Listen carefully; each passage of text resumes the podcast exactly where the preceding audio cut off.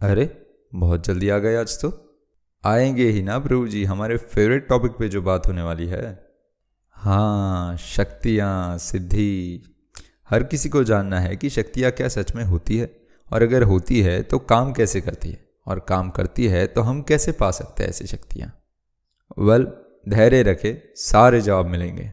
बस आप जुड़े रहिए एजुकेशन से। हम आपको उन प्रश्नों के भी जवाब देंगे, जिसके बारे में आपने कभी सोचा भी नहीं होगा कि इसके जवाब कभी कोई दे भी सकता है। और तो और, हम आपको उन प्रश्नों के जवाब भी देंगे, जो कभी आपको हुए ही नहीं, और शायद कभी होंगे भी नहीं। तो आज का टॉपिक है हनुमान जी के साइज़ बदलने का साइंटिफिक फॉर्मूला नहीं सोचा था ना कि कभी कोई इसका भी जवाब दे सकता है। डोंट वरी हम देंगे इसका जवाब। तो आपकी जिज्ञासा का मान रखते हुए और भगवान कृष्ण, अर्जुन, व्यासदेव, माता सरस्वती और हमारे गुरु परंपरा को याद करते हुए शुरू करते हैं। नारायणम नमस्कृत्य नरम चैव नरोत्तम। देवी सरस्वती व्यासम ततो जय मुदीर हम्म तो वैसे ये जवाब जानने से पहले बहुत सी और चीज़ें जानना ज़रूरी है। जैसे कि हमारा शरीर कैसे काम करता है? कौन सी इंद्रिय के कौन से देवता होते हैं? और हमारे शरीर की संरचना किन तत्वों से हुई है और उन तत्वों को कौन बैलेंस करता है? ना ही सिर्फ़ हमारे शरीर में, परंतु संपूर्ण ब्रह्मांड में। कौन से देव किसको कौन सी ताकत, शक्ति, सिद्धि या वरदान कितनी हद तक दे सकते हैं? किन में कितनी शक्ति या वरदान देने की ताकत या अधिकार होता है? इत्यादि इत्यादि। परंतु ठीक है, एक वीडियो में हम सब तो नहीं बता सकते। वो सारी डिटेल्स हम आपको हमारी इस सीरीज़ में, जब डेमिगोड्स और देवलोक पर एक सीज़न बनाएँगे, तब सब कुछ बताएँगे। फ़िलहाल तो हम प्रयास करेंगे कि इस छोटे से वीडियो में भी, ब्रीफ में भी हम आपको ऐसे बताएँ कि आपको जवाब भी मिल जाए और आपको जवाब अधूरा भी ना लगे। तो अगर आपने ये सोल सीरीज़ के आगे के आठ एपिसोड्स को ध्यान से देखा हो तो आपको ये बात अच्छे से पता हो गई होगी कि हमारा शरीर पंच महाभूतों से बना है, जिसमें मेजर एलिमेंट के तौर पर अर्थ यानी कि पृथ्वी है। और यहाँ पर पृथ्वी का मतलब होता है सारे सॉलिड घन पदार्थ, क्योंकि वे सब पृथ्वी से ही आए हैं। तो हमारा शरीर मेजरली अर्थ से बना है। और बाकी के चार एलिमेंट्स उसमें माइनर क्वांटिटी और सुषुप्त अवस्था में रहते हैं। जैसे जैसे तत्वों की हायरार्की में आप नीचे जाते जाओगे, वैसे वैसे तत्वों की सूक्ष्मता बढ़ती जाती है। जैसे कि मेजरली हमारा शरीर अर्थ से बना है, परंतु उसमें ब्लड मॉइस्चर और अलग अलग द्रव्यों के स्वरूप में जल भी छिपा रहता है। और उस जल के भी बीच में वायु छिपा रहता है, जो कि पूरे शरीर में व्याप्त रहता है।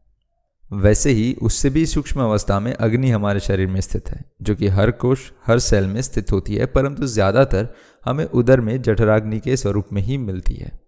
वैसे ही पूरे शरीर में इन चारों तत्वों को होल्ड किए हुए हर कोश के बीच में स्पेस यानी कि ईथर होता है। खम मन्नो बुद्धि रे विच। तो जब किसी द्रव्य को हीट दिया जाता है तो अर्थ के मॉलिक्यूल्स के बीच में से ईथर हट जाता है। और दोनों मॉलिक्यूल्स नज़दीक आ जाते हैं। और 70 किलो का महाकाय शरीर भी 200 ग्राम की राख बन के रह जाता है।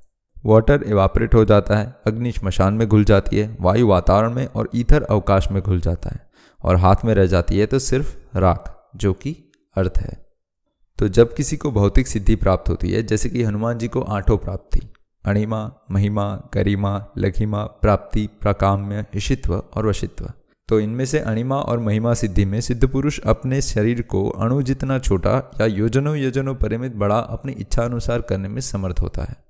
तो जब किसी को ये सारी सिद्धियाँ या फिर इन सिद्धियों में से कोई एक सिद्धि प्राप्त होती है, तब ये होता है कि उन तत्वों के प्रिसाइडिंग डिटीज के द्वारा क्षेत्रज्ञ के क्षेत्र का दायरा बढ़ा दिया जाता है।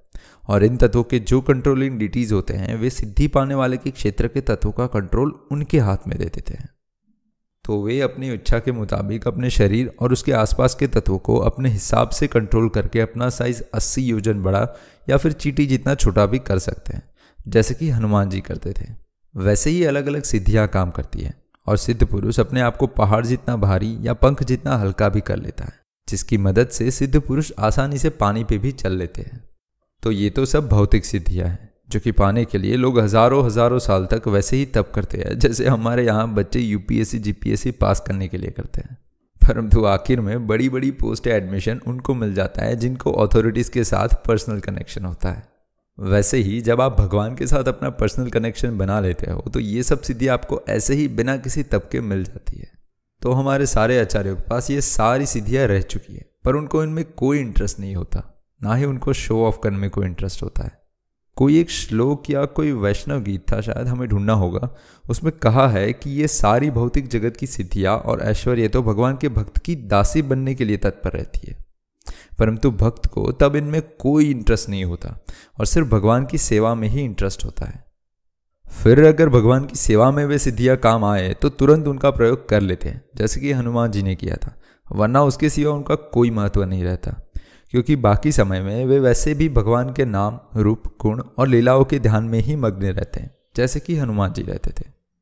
तो अगर आपको भी ये सिद्धियाँ चाहिए है तो सबसे सरल उपाय है भगवान की भक्ति करो। और अगर सरल उपाय नहीं चाहिए है और भारी उपाय चाहिए है तो वो भी हम आपको आने वाली वीडियोस में बताएँगे। अच्छा और तब तक तब तक क्या? दाल रोटी खाओ और हरी गुण गाओ।